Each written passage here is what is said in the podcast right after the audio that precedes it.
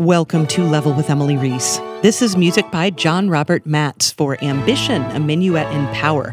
It's an adventure game slash interactive visual novel with all sorts of romance options set uh, during the ramp up of the French Revolution in the 1780s. John Robert's music also is set in the 1780s, which was the height of the classical era in music. So composers like Wolfgang Mozart and Joseph Haydn they were popular everywhere, including France, even if they weren't French. So that was the name of the game in the 1780s Mozart and Haydn. Uh, so we'll get to John Robert shortly. Few things, though, first. Uh, one to do with Discord, one to do with a lawnmower, the other to do with the YouTube video. So, first, Discord. Please join us there. No cost to you to join us on Discord, although we do have a special channel set aside for patrons. Uh, but on the server itself, we share music we like. We, of course, talk about games. I talk about the playlists I post on YouTube. We talk about episodes, all kinds of chatting. And of course, we share pics about our pets, obviously. Um, so, anyway, there's a link to the Discord in the show notes. Uh, secondly, John Roberts' neighbor fired up their lawnmower the instant we hit record. I can't even, oh my gosh, it was hilarious. Uh, and we just decided to keep recording because, you know, we were talking. It was nice. So we decided not to reschedule, go ahead and record. So you're going to hear some lawnmower almost assuredly in the beginning, kind of coming and going, but it will stop eventually. So, the last thing I need to say, and this has absolutely no effect on the audio podcast. So, if you're listening to the podcast right now, no big deal. But the YouTube video itself, I forgot to hit record on the video until about 20 minutes in. So, after that, there is video uh, but not for the first, uh, give or take 20 minutes. Head over to our YouTube channel, check out this video, all the other videos that we have up on our YouTube channel, and do subscribe so you don't miss any in the future. All right, here is John Robert Matz talking about his music for Ambition, a Minuet in Power.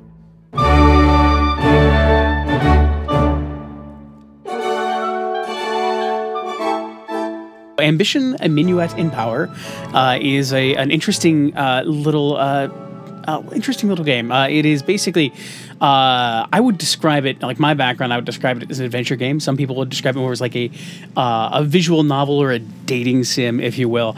but that's maybe a little reductive. It's it is it was built originally to be a basically a, a, a kind of a roguelike uh, adventure set in a Paris on the eve of the French Revolution. Uh, you play a young lady named Yvette who has uh, just shown up in Paris, just arrived in Paris to meet her, her fiance uh, Armand, who is a, a nobleman of uh, uh, you know of some of some repute. they met in the country, and they've they've had this lovely this lovely relationship. He proposed, and you know he sent you know sends for her. She go, travels to Paris, and she gets there, and spoilers, he's not there he's vanished. Uh, and it turns out that uh, there is some intrigue around his disappearance, and also uh, he may have been involved in some sticky political skullduggery. Uh, and we end up like starting to tease out the mystery of where he went, uh, as well as interacting with the various factions uh, in play in Paris at the time. Uh, so you've got you know the crown, the the royalty, uh, the sorry the, the royalist faction. Uh, you've got your revolutionary factions. Uh, you've got your your bourgeoisie, your church faction, and your military faction, and they're all kind of allied with each other or loosely associated with, or you know, and and as as things unravel uh, throughout the game, you, you basically spend a lot of your time planning your social calendar and traveling from you know around the city to meet people, buy fancy clothes, uh, make new friends, get invited to new parties, and then you go to parties where you meet interesting people uh, and uh, like start to uh, pick apart uh, you know some various plot lines. And the, the, way the game works is like we started it off building it as like an actual rogue like like hey there's going to be you know there are fail states you can't save you you'll, you have to retry it every time. Uh, and we softened on that and we wound up like there's a lot of the rogue like dna that remains like lots of uh, plot elements get shuffled around. When you meet different characters will change depending on uh, you know uh, things happening behind the scenes.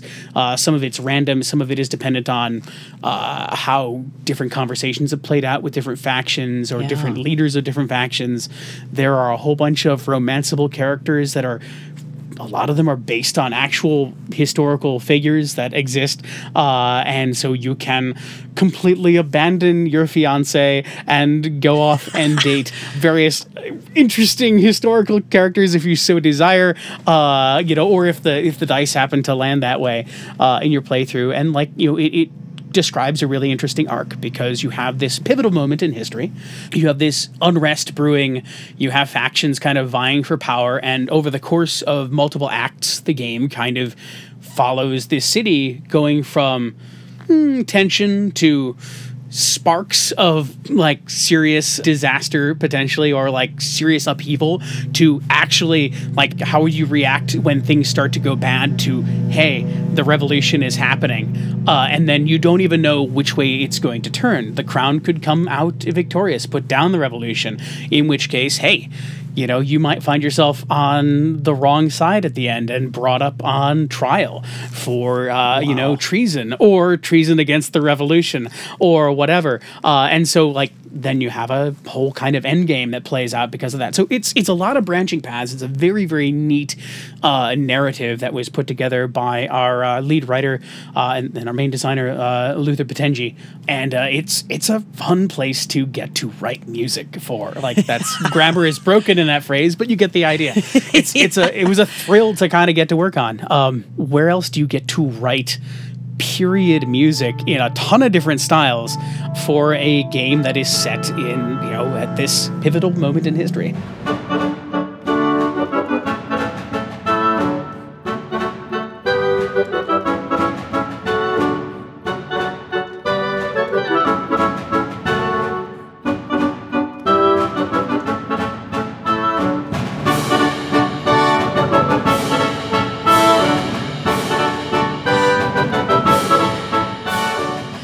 So, talk more about that. Well, before we get there, because that I have a feeling could be a very long conversation, but uh, how did you get involved with the project in the first place? How did you become a part of the team? Uh, it's it's kind of kind of wild. Uh, it was. Uh, it was GDC of 2017, I think it was. Um, we had uh, it was the year that uh, that uh, a game that I'd written music for, uh, Fossil Echo, was up for a Gang Award, uh, and it was um, at GDC, which happens every year, at least pre-pandemic, in San Francisco. Uh, we have a kind of a game audio hangout night on Tuesday night uh, it's in the California Pizza Kitchen, uh, a few blocks away. Uh, and a lot of game audio folks, composers, sound designers, voice actors, all just kind of show up there and we have a nice time and we mingle and stuff. And I got introduced to Luther uh, there uh, by a friend, and, you know, he's like, I think you should meet John. He's exactly the kind of person that you'd want for your new project. And he pitched this weird game on me. and like, we're doing historical setting with got a lot of research uh, going into this. And I, of course, grew up you know, playing trumpet in orchestras and stuff like that, like in playing a lot of Mozart and other period composers, you know, from that from that era and you know, shortly after and before, and like this is something that I've grown up listening to, you know, on records and also sitting in the in the orchestra and playing, and that sounded super compelling to me to kind of get to write you know a period score for a game like this. Uh, and so like that was that was kind of the beginning of this uh, of this of this deal. We we uh, struck a, uh, a friendship up right there uh, at GDC and uh, it spun out after that. We we geared up for a Kickstarter that went went live later that year I believe and wrote my first bit of music for that and the rest as they say is history.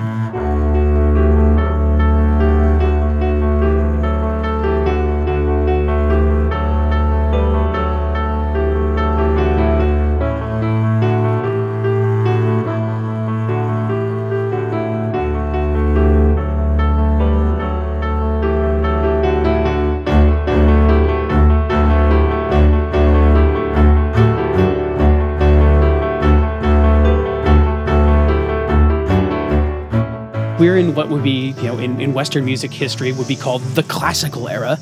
uh, at this point. So that means you've got people like Mozart who are doing stuff. You've got uh, Haydn uh, over there at like the Esterhazy Palace, uh, like writing his string quartets, not knowing how amazingly successful he is.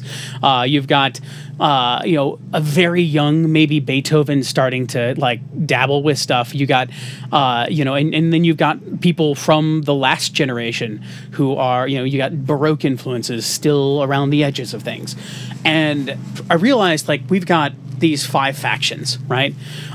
What if we gave each faction uh, a distinct voice? Uh, you know, we've got the crown, the revolution, the bourgeoisie, the church, and the military, and that's like five different groups.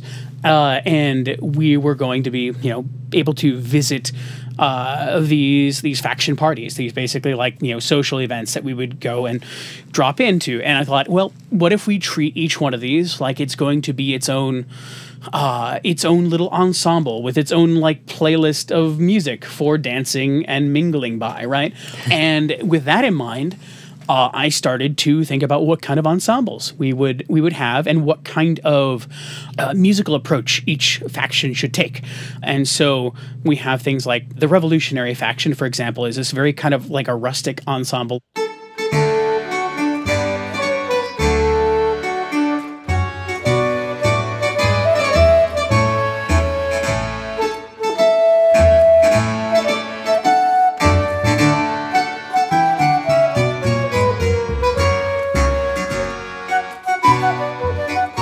One of the interesting uh, interesting bits that like very early on was like Luther had wanted like could we have some kind of like an accordion or something like that in there? And I'm like technically I did a lot of digging. There is no precedent for any kind of accordion or concertina type instrument at that period, but there were like portable reed organs and stuff like that that people might bring. So I'm like, sure, let's shoehorn this in. And so it's a little bit of like this rustic ensemble, like with a uh, mm-hmm. Baroque flute played by uh, Greg Orosz, who's a, a, good friend of mine who I managed to get a hold of, you know, a period instrument from his uh, from his you know school's uh, wind department, uh, nice. and and play that stuff on like a and his an historical instrument. We have that and clavichord and this reed organ and like uh, bass played pizzicato just because it kind of filled things out a little bit more. It's a little bit of hodgepodge, but it sounds nice. And we eventually get to like take those themes and develop them as the revolution grows in, in power throughout the game.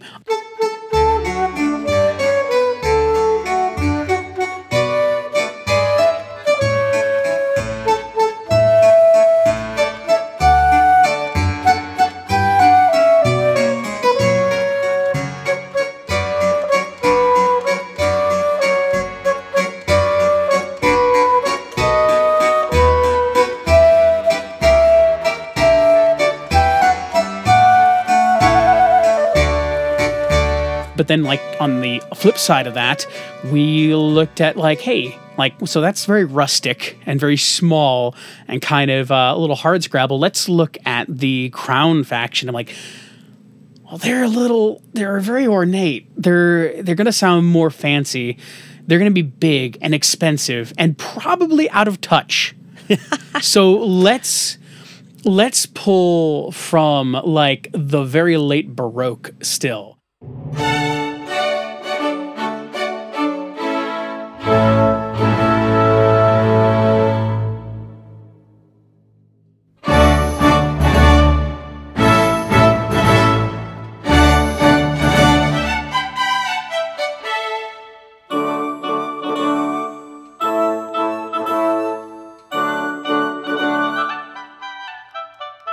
let's get like the sound of the late baroque. Let's get harpsichord and you know orchestra and trumpets and timpani and like give us a sound that feels maybe 20 years out of date you know and uh and make that be what it is right? It's still expensive and ornate and sophisticated, but also they're not in touch with where things are going. Uh, and that gives us a different sound to explore. So when you arrive at a party hosted by the Crown, by someone from the Crown faction, we're going to have a different sort of feel.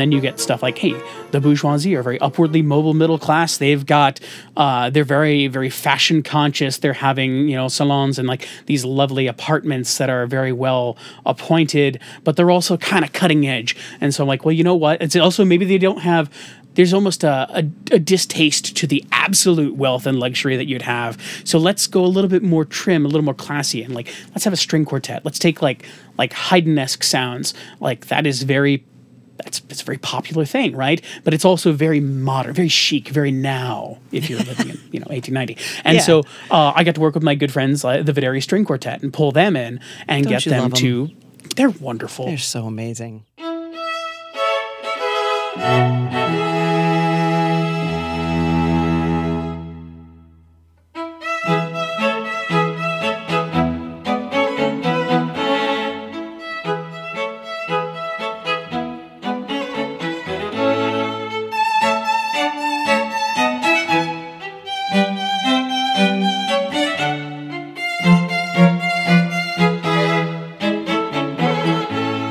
Wonderful. Uh, and and like they did a spectacular job with that. Like yeah, like digressing slightly, they were going to be the ensemble that we record in one place and have like this great sound, but the pandemic made sure that didn't happen, and we wound up recording all of them individually and putting it together in post, yeah. and it, it worked out great. But it's like oh, what a what a little what an exciting wrinkle. But like you know, we have the the uh, the bourgeoisie faction. You know, has this this unique sound as a result. We're going with this more modern, more agile, more clever string quartet.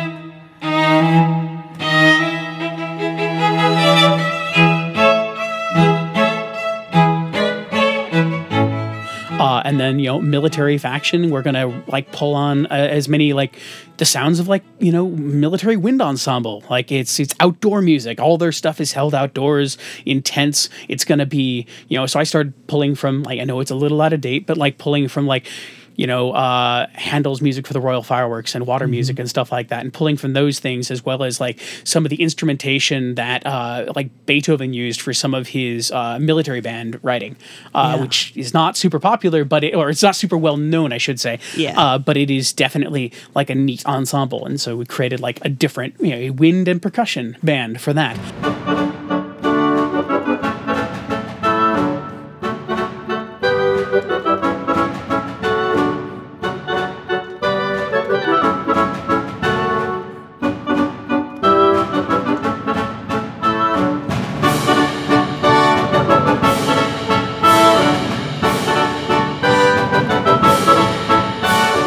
And then you've got like the church. And the church is well it's it's this outside influence. And originally i was like well the church you know it's it's you know we're, we're thinking you know cathedrals and you know the spiritual side of it. But I'm like no wait wait wait wait wait wait. This is a game about politics this is this is a Machiavellian influence. This is this is maybe we're gonna take this in a more interesting angle, uh, and we're gonna pull from Vivaldi. Let's lean into like some like let's make this sound somehow something like you'd hear in Venice or Rome, and and start pulling uh, with like a smaller ensemble, harpsichord, uh, violin, and cello, and have that kind of sound of like a, a trio, and pull from things that have this kind of intense dark drama.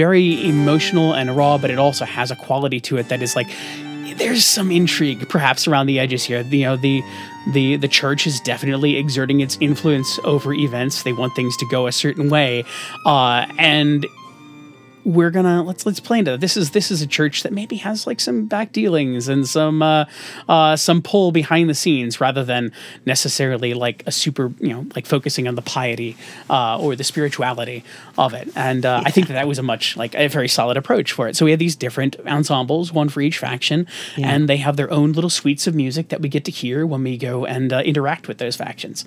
So great. And I'm curious, what's the biggest ensemble? Wh- which faction had the biggest band? Well, okay, so this is um, a little bit of a cop out uh, because I, there are two ways I can answer this. Um, Okay. Spoilers uh, for one of these things, but so the biggest ensemble is um, by definition. The biggest ensemble, man, this is like three ways I can answer this question. the largest ensemble that you hear in the main game Yeah. is the Crown faction because Okay. we have a full Baroque orchestra, we have string section and harpsichord and horns and like you know some wind instruments and like it's a it's a full ensemble. Yeah. Um, however, all of our strings are three people. Uh, so Yeah. it is all Andrew Steffen playing wonderfully. He he brought in like six violins with very different timbres and like two Wow. violas and gave me all the violins and violas and then Andrew uh, Andrew Stern played cellos and Sam Babinski played bass and they just multi-tracked themselves to give me a full string section. Beautiful. So it's three people Yeah. giving us like 16 people. So it's kind of cheating to say that.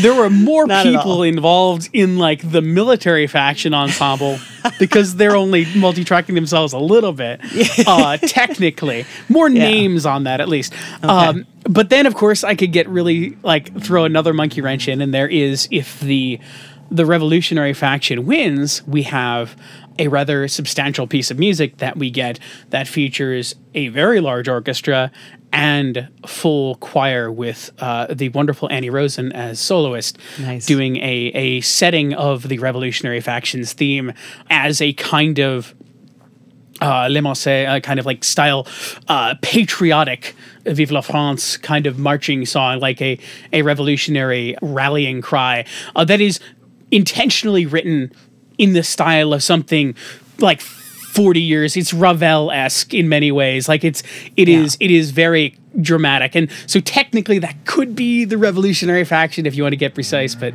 you Yeah. know, anyway, it's, it's, uh, but it's a fun piece.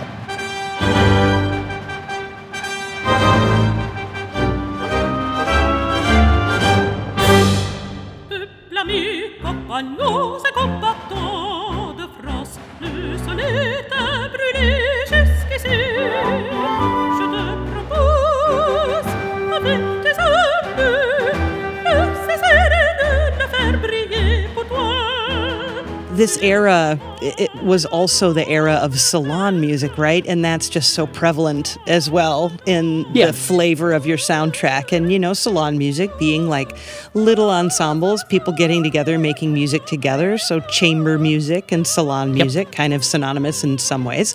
Uh, so, so talk a little bit about writing for, you know, these smaller groups. Well, um, like the very first thing that, like, as a as a as a working composer, you have to think about is like, how am I going to accomplish this? how am I going to write this music and make it sound good? Um, like, you don't get in video game scores and film scores very often nowadays.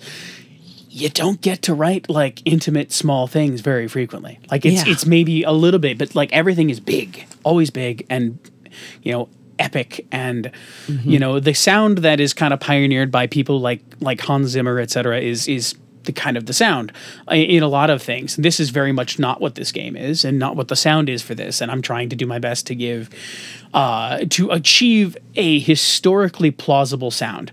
Even though I am definitely like a huge part of like the sound of this period and the music of this period is is built on the form of pieces and I can't necessarily follow those forms as well as I like because video game music but I'm still trying to capture the sound of the ensemble and like these small intimate groups and one of the things I realized very early on as you know when I started thinking about this is I can't do this with any samples. Like it's a small budget game. We don't have a lot of money, but I really can't get away with like a sampled string quartet is not going to sound good. It's not going to have the expression that you want. um, you're not going to get by with even like even like the orchestral stuff is a chamber orchestra at best you know a small one at that like it's it is like four violins and then you know four violin ones four violin twos three violas you know two basses at, at most you know maybe one bass and two cellos. Like it's it's small. Yeah. uh, and that is a sound that we don't have any if there are any composers out there there's not a lot of sample libraries that representatively like are well you know repre- represent that on that sound uh that size of an ensemble well. Like nothing sounds good there.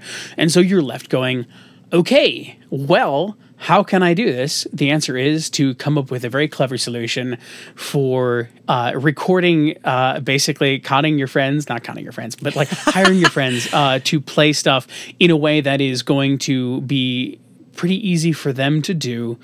Uh, and granted, yes, puts a lot of work on me to put it all together in the back end, but taking like a you know a single person and giving us a whole string section with that sound you know or you know or like leaning on like smaller ensembles like you know uh, uh, Michaela Noctegal and Andrew Dunn playing uh, violin and cello respectively for the church's music. And then I just played all the harpsichord parts myself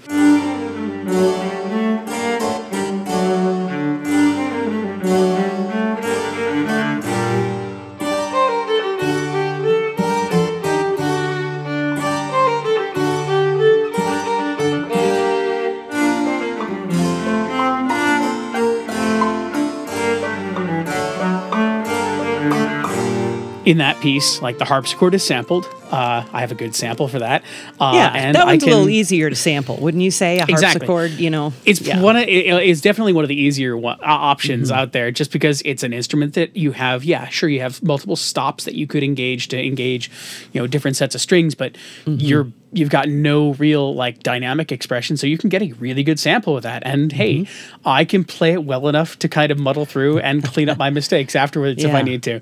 And like doing that thing, like, hey, it's a small ensemble, but you have so much humanity given by these two wonderful soloists, you know, and, you know, interacting with each other and playing off each other's parts that it just works really well. Um, and these small ensemble stuff, like, like it, it is, uh, it is something that you like. Basically, you just you don't get to hear very often, and I was really glad to kind of bring it to the forefront for this. Yeah, and I loved how you did use, you know, the Baroque influence too, because yeah, this is how eras change, right? You know, there are still people who love the old stuff, and especially in that time, you know, if you had a harpsichord, it's not like you had a ton of money to go out and get all the Yeah. new- latest keyboards or whatever. and like and and the pianoforte was like uh, or forte piano was like this is this is an instrument that is just beginning to come into its own and Exactly. and like you know coming up with like trying to figure out okay we're going to use that so i u- wound up using piano actually so originally i wanted to try to be as close to historically accurate as possible but one of the mm-hmm. problems i realized very quickly is historical piano is a notably different sound and there are no sample libraries for that. And Hilarious. so there's no one that there's like there's like a few that people have done but they are easily 15 20 years old and they don't sound good. So i decided like at some point along the way to make kind of an executive decision of like we're taking the what i would consider the the amadeus approach where we are performing the music you know we're playing it well but we're not doing like historically informed performance we're not using Yeah. you know we're not using we're not down tuning all of our strings and playing with like Yeah. you know uh, like gut strings and and and whatnot to try to like give it Mm-hmm. that actual sound. No, we're gonna make it. We're gonna be modern instruments, but we're gonna play it with as much of the stylistic elements that we possibly can to make it as real as possible. Yeah. And that includes like you know in this case, it's a nice Steinway uh, for our piano, but it's fine. It works. Uh, you know, and it's it's a good sound and like. It's a little one of those little like technical wrinkles along the way, trying to figure out like what's the best way to do this. You know, Mm-hmm. I you know I played all the horn parts, but I don't own a natural horn, uh, so uh, we made we made the best that we could. You know, did the best that we can. You know, Yeah. um, and I I think honestly, like all altogether though, it it sounds utterly unlike anything else out there. Like nobody's writing this kind of music, and it was fun to get to do that.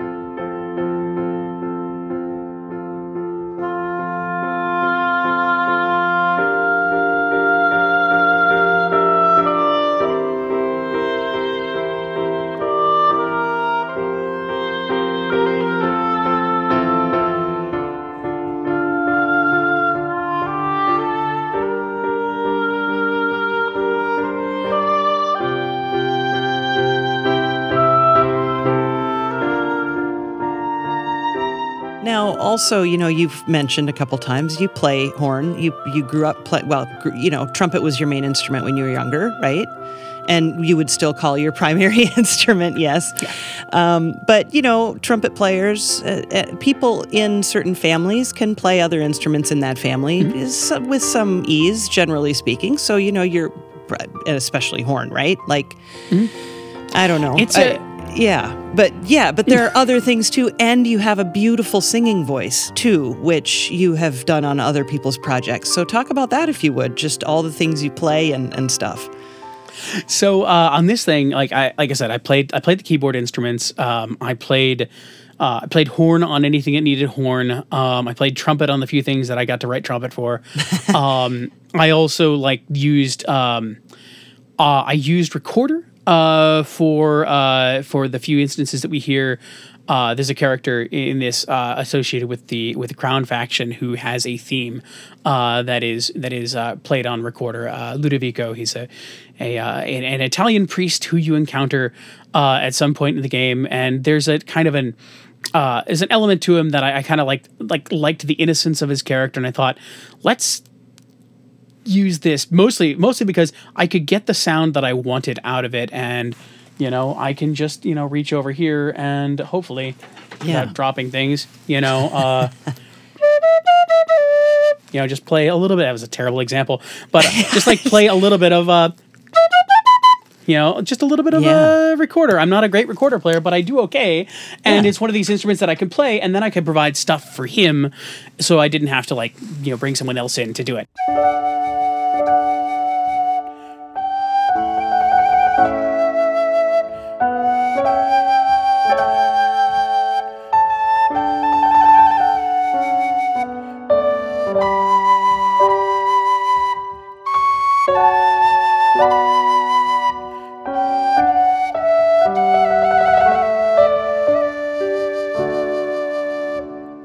Also played some clarinets for some things.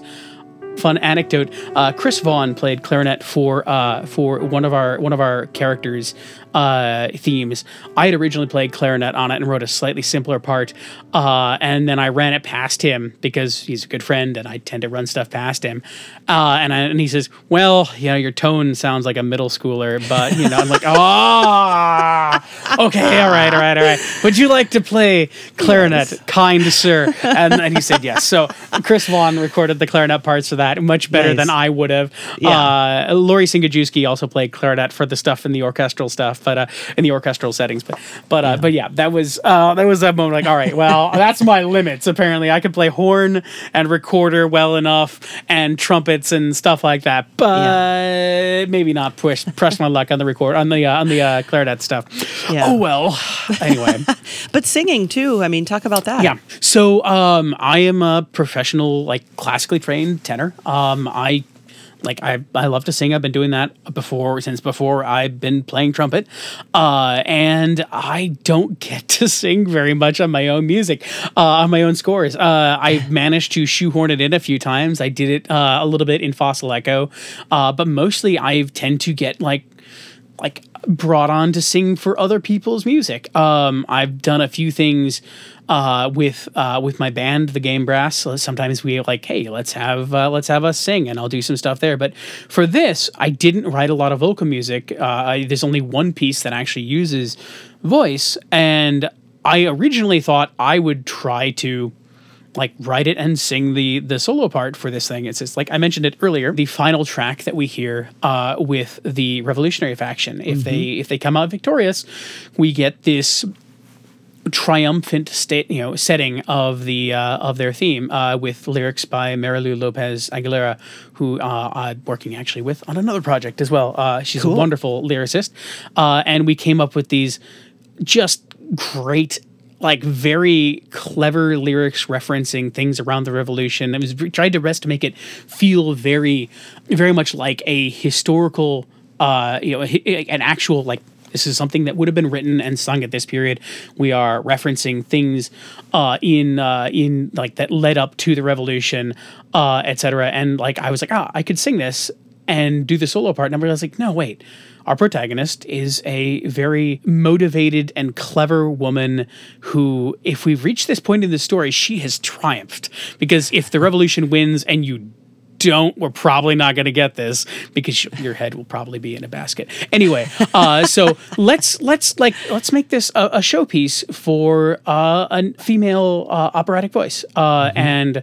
Uh, so I brought in Annie Rosen, who is a very good friend, a wonderful mezzo soprano, uh, has sang all over the world, uh, but she's here in Chicago with me, uh, and uh, got her to uh, to perform that. Her French is wonderful, and she did a spectacular job. But that meant I got to sing in the choir, uh, and uh, so like I rounded up a bunch of colleagues who have classical vocal training and backgrounds, and we basically put together a choir out of a lot of individual recordings, Yeah. and made it sound like we are all in the same in the same concert hall.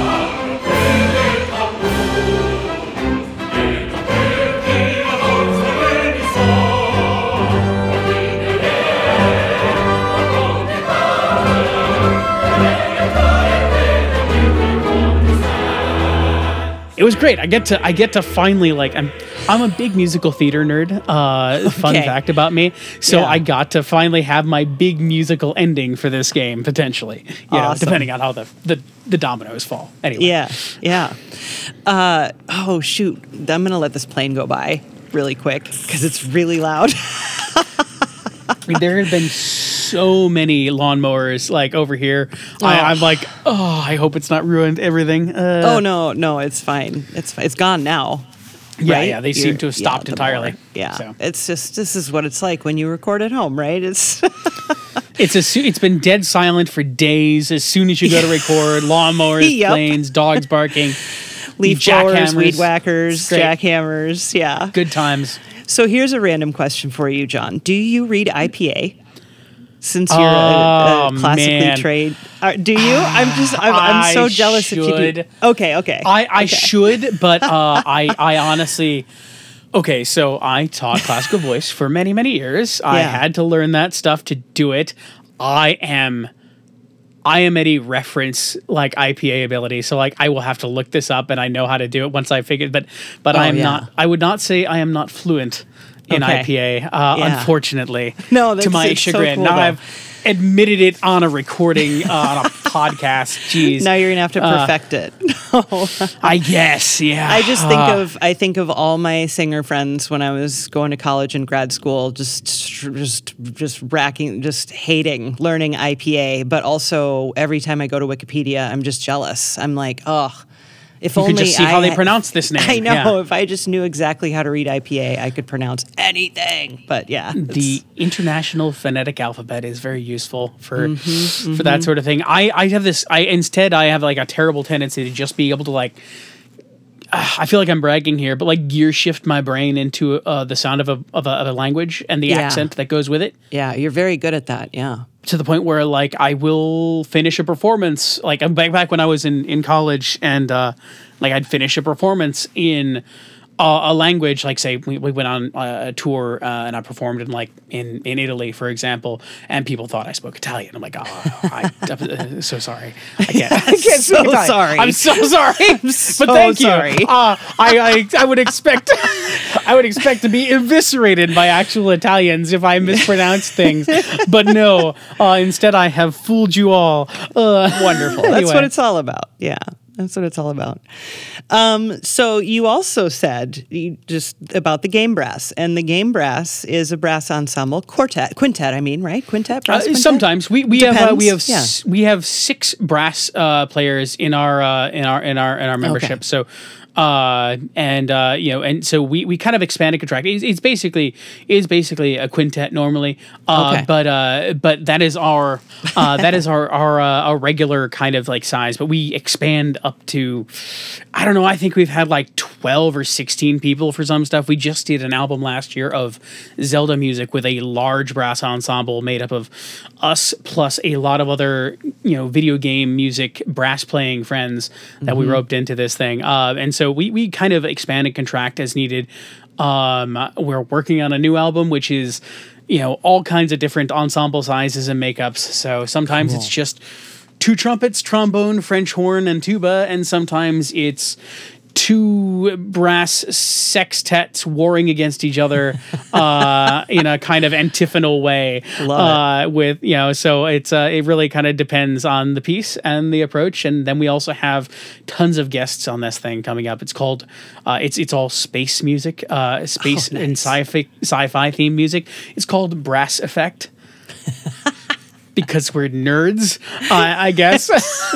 um, so anyway, No, I love Anyway, that. And that Zelda album, that Zelda album, it's, it's so good. I mean, it just and the thing one one of my favorite things about it, it just sounds amazing. Like I don't know who mixed it or mastered it or whatever. It just sound it sounds like you guys are all in the same church cathedral, and I'm fairly sure you weren't, but I mean maybe you were.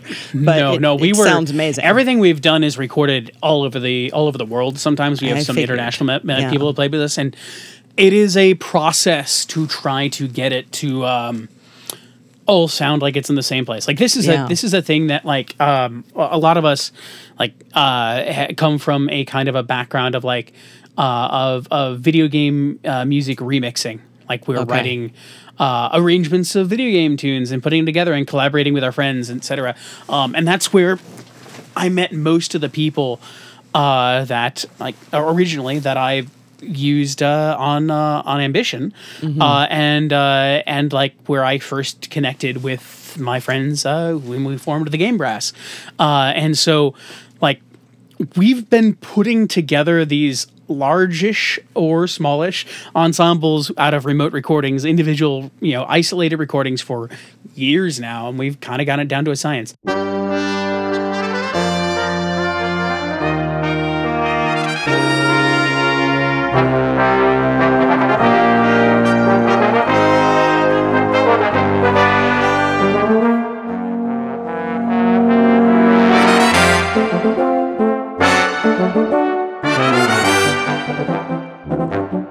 I think most of the stuff for that one was like I, I think it all went through uh, Thomas Kresge, uh, who did like the the primary like mixing, etc. Like Okay. all of the stuff on the Zelda album was, I believe, all arranged by uh, Daniel Romberger, who's our trombonist. But the the mix and stuff was Thomas Kresge, and like we, you know, uh, I think we all like like like uh, I think like Robbie uh, Duguay did uh, like some of the mastering stuff as well. Uh, but I don't have those exact things in front of me because we switch jobs okay. a lot Yeah. on things. Yeah, but sure. but usually all the mixed stuff handle is handled by Thomas, and he's just got this down to a science. Like, you know, a lot of uh, fun routing stuff and side chaining this and putting things through different reverbs to kind of bring us into like alignment with each other, so we sound like we're in the same place. Uh, and then like piping us all through like some master reverbs on the back end, and it's a process, but it works reasonably well and Mm-hmm. sounds really good when we're done. I mean, are you just amazed? Are you just amazed when you hear it? You're like, holy shit, we sound amazing. I mean, I know you guys are amazing players, but you know what I mean? You must hear that and be like, damn. it you know even now like it is it is frequently like i will sit here and go like like oh we sound really good like it's like it is there is something to be said for like like hearing this stuff come out that is I, I don't even think to myself that like your brain doesn't for a second think that oh we recorded these all in our bedrooms kind of thing. Like it like it doesn't sound like it was it, it was it was the modern technology has come so far uh, that we can create like really good sounding ensembles out of completely disparate recordings with completely different microphone setups. Like we, we try to we try to like unify like some elements of our production so that they all work together. But it is absolutely impressive how much we have been able to you, you know make things sound as if they were in the same place when you listen to that album or any of the things we release you never for once think that we aren't all together like it Yeah. doesn't enter your mind until you remember actually recording it all and the fact that you're definitely by yourself. Uh, so um, it is it's weird. It's it's uh, it has become like it is it is it has become a, a really uh, Im- impressive thing. Like going back to look at our very first few things like we sounded good but we are we've got this production quality like on a whole nother level at this point so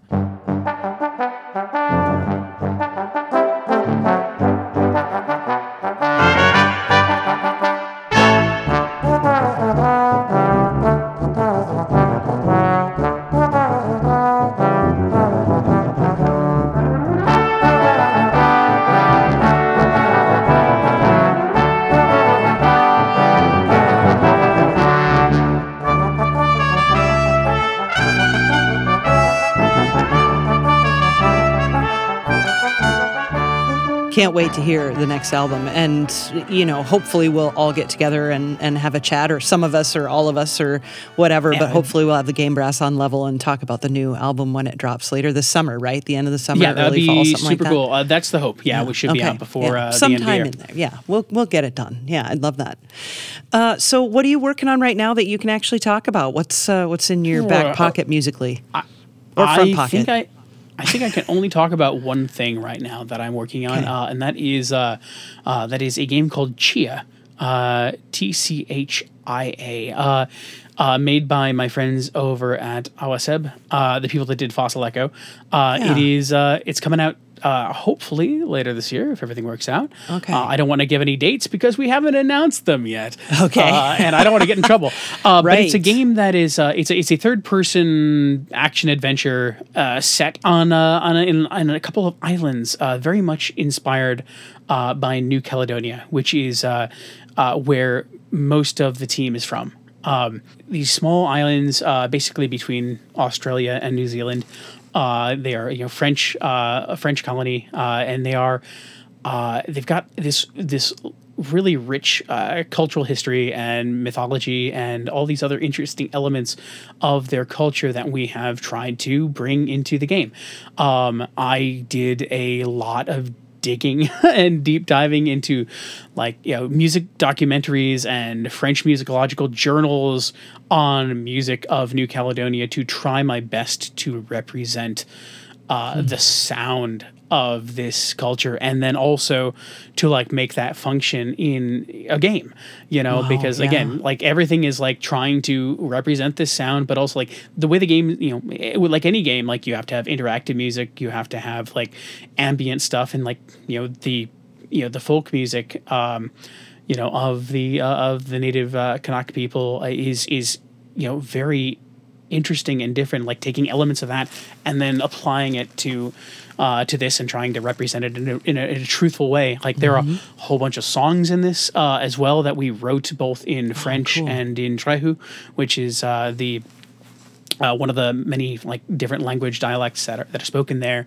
uh, and it's uh, you know the entire game is you know there's everything in the game is in French or Drehu, so you have to like read subtitles the entire time. We're doing our best to like make a game that is about you know and inspired by New Caledonia and New Caledonian culture and mythos and mythology and uh, and it's it's cool. It looks gorgeous if you're if you get a chance to see what it looks like. It is- it is it is beautiful. Uh, it is all lovely sunsets and sand and you know mangrove trees and, and swamps and, and mountains. And it's it's a, a beautiful setting for a game. And the music has been a heck of a lot of fun to write. It's very different than other stuff i've written and very different than ambition. Uh, and uh, I'm, I'm super stoked to share it with people uh, when it does come out Yeah. uh, later on. Uh, it should be neat uh, you can you can find out that stuff uh, if you drop by our uh, you know like the easiest way to do is just keep in touch with uh, with our Twitter. Uh, we're at uh, at awaceb a w a c e b. You know, I had to check my calendar as soon as you said the name of that game because I put it on my wish list. So I've seen I've seen the trailer or something at some point, Mm-hmm. and I was like, I have to have that game. So I love that you're the composer for it. That makes me want it even more. It's I, I'm really happy with it. I hope you like the music when it comes out. It's a oh, I'm it's a sure. it's a it's a real a, a very uh, joyful game. Honestly, like I, I think I think people are going to get a kick out of it. Nice, nice, love it. Uh, wow, I mean, with regards to ambition, if we can go back to that, um, Sure.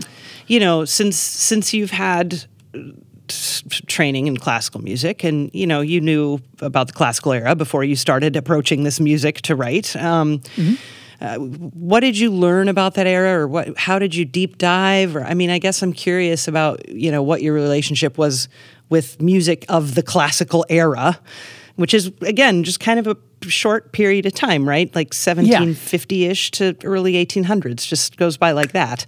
Um, you know, what was your relationship with that? Uh, well, like I said, I, I grew up like playing in orchestras and stuff like that, and hearing hearing Yeah. this stuff, and like not just like on records, but also, you know, if you've ever played in orchestras growing up, uh, you know, with, with especially or in any kind of ensemble where you break things down and you'll hear the conductor. You know, strip away no winds. We're going to work on just strings here, or let's listen to just the flutes for this bit. You start to just absorb through osmosis, or at least if you're me, absorb through osmosis like how this stuff is written, how the inner parts line up. You can also just sit there and do you know a ton of score study and like look at how this uh, this music was written look at the counterpoint look at how orchestration was handled but um you know i kind i came through it through uh, came to it through a, a little bit more of a of a naturalistic uh, approach of just being immersed in it. Um, but then like when i started looking at this game i'm like like okay cool great.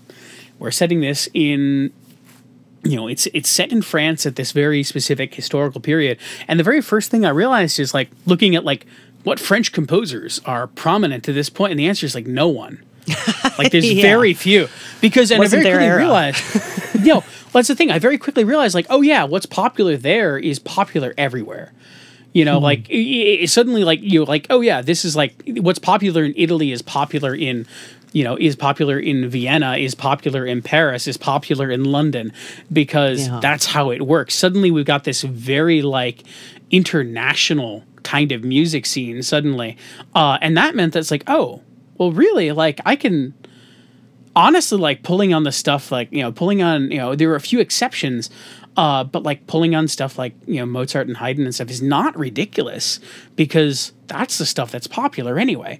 Uh, I, I definitely consciously pulled like harmonic and melodic ideas from french composers that like if you step back a couple of decades to like you know like uh, Jean Baptiste uh, Lully, for example, you know, or uh, uh, who else? Um, oh, it was right there a second ago. My brain just like failed on me.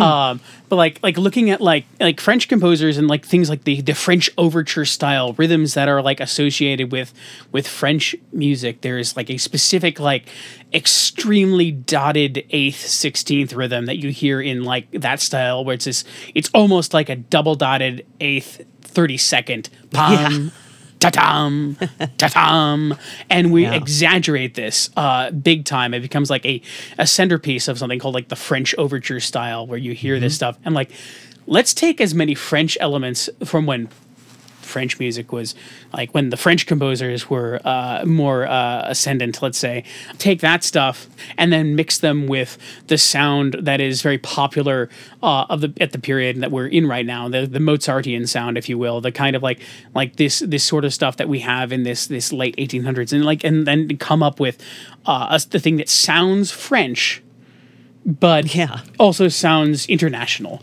and, and appropriate for the period. And then like we can skew various ways for the different uh, other factions. You know, we can we can pull more from like I said, I keep going back to uh, to Haydn because he's like the master of string quartets. We can pull from Yeah. him you know for our uh, for our bourgeoisie stuff we can pull from you know we can pull from uh, some older uh, older stuff for like pull some pull some Vivaldi for the uh, for Yeah. the the church faction and and like lean into those sounds. Um, but yeah, it, it is it, it, that was the biggest realization was like I, I after trying to find a like distinctive French sound, I wound up realizing that hey, there really isn't that much of a distinct sound. It is more like like there are composers that are super, you know, popular internationally that are also popular in France. And I'm trying to remember one particular composer's name who I I did come into uh, some prominence at this point, uh, and and that is uh, uh, Joseph, uh, Joseph uh, Bologne, uh, who's the Chevalier de Saint Georges, who's this very interesting character you may have heard of. Uh, Oh, yes. you know, uh, he's you know he's of he's of African descent. He's stupidly popular within like these circles that he's in. Uh, Yeah, the guy, like, like his his life story sounds like it would make an amazing film, Yeah. and his music is also really really very good. Yeah, it's Um, beautiful. And so it's like like I dug into his stuff like because like here's a French composer writing in the French style, popular in France at this period in history. He's not very well known nowadays, but his stuff is really quite good. And like taking uh, a, yes, he's still speaking the same musical language that everyone else in Europe is at the time. And so mm-hmm. it's like Yeah. let's let's pull from this stuff too. Like and basically like at the very beginning I just I would go to sleep like every night, just like listening to different operas and different symphonies, and just kind of like im- you know wake up and like immerse myself in this. I, I wrote Yeah. pretty much all of the music in in uh, notation form, like off the bat, like which is something that a lot of times when you're working in game music, even if you are a composer that like can read sheet music and can write and do counterpoint and knows your music theory, etc., you generally don't have time to do that. But in this case, I needed to sit down and write it in in score form because the counterpoint was too intense. The orchestration went hand in hand with everything else, and I needed to make sure that it was all lining up properly, black and white on a page. Uh, and so, like, I'd sit there and write stuff in notation, and then take it and go from there. You know, and like seeing it written out like that meant that you could see it and you could compare it to the scores that you could access for these other composers and say like does this feel like it you know does it look the same it's just like it's almost like uh, you know a, a musical like like rapid test like does this does this seem like it could be you know is this these feel like they're in the same ballpark? Do they sound similar enough? Does you know i never want to copy anything although there are a few absolutely like hidden jokes in here hidden references to other things uh, that maybe yeah, uh, the discerning uh, classical music nerd will find uh, and recognize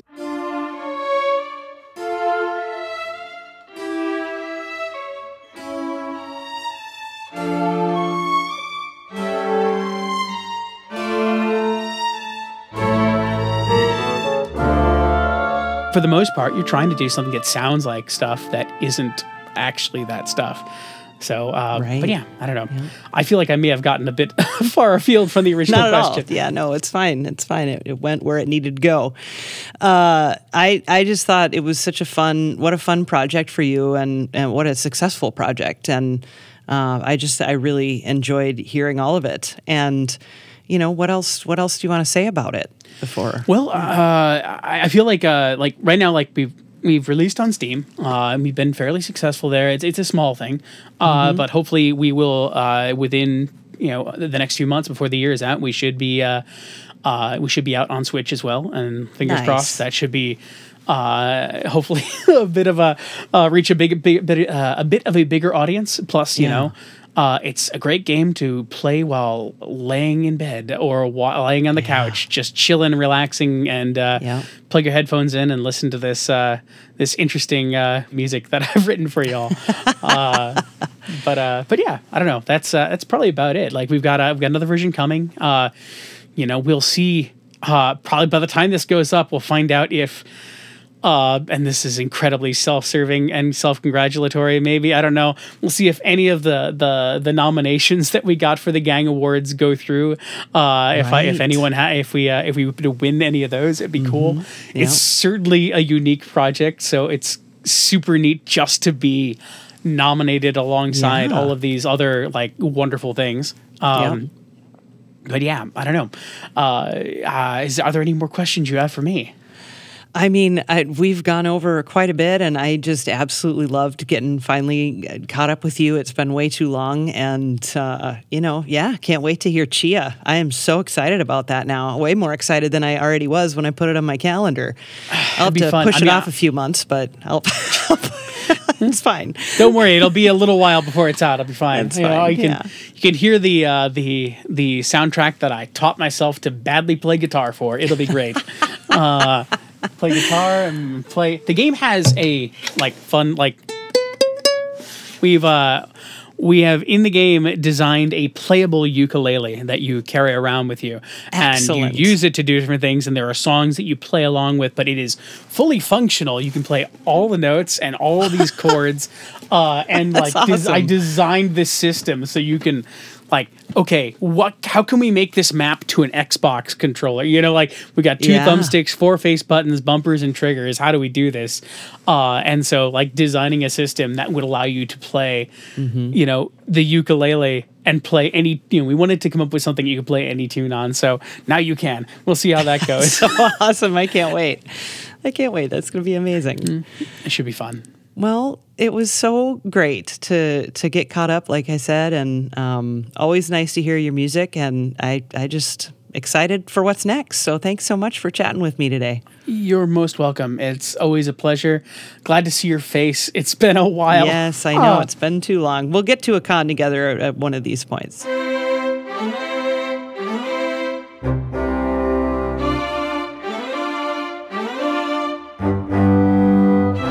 Thank you for listening to Level with Emily. You can learn more about John Robert Matz, you can see a playlist, and you can support Level with Emily at patreon.com slash level. Check out the video of our chat with John Robert on the Level with Emily YouTube channel, uh, which is youtube.com slash level with Emily. Reese, and please do subscribe to our YouTube channel to get all the new videos of interviews. I'm Emily Reese. Sam Keenan is our producer. Say hi, Sam. Hi. You can follow us on Twitter and Facebook at Level with Emily and learn more about us at levelwithemily.com, made possible by Adam Selvage at Tiki Web Services. Composer Brad Gentle manages our YouTube channel. Level with Emily Reese is a production of June Media, Inc. Here at Level with Emily, we're part of the Audio Podcast Alliance. It features a hand picked selection of the very best podcasts about sound.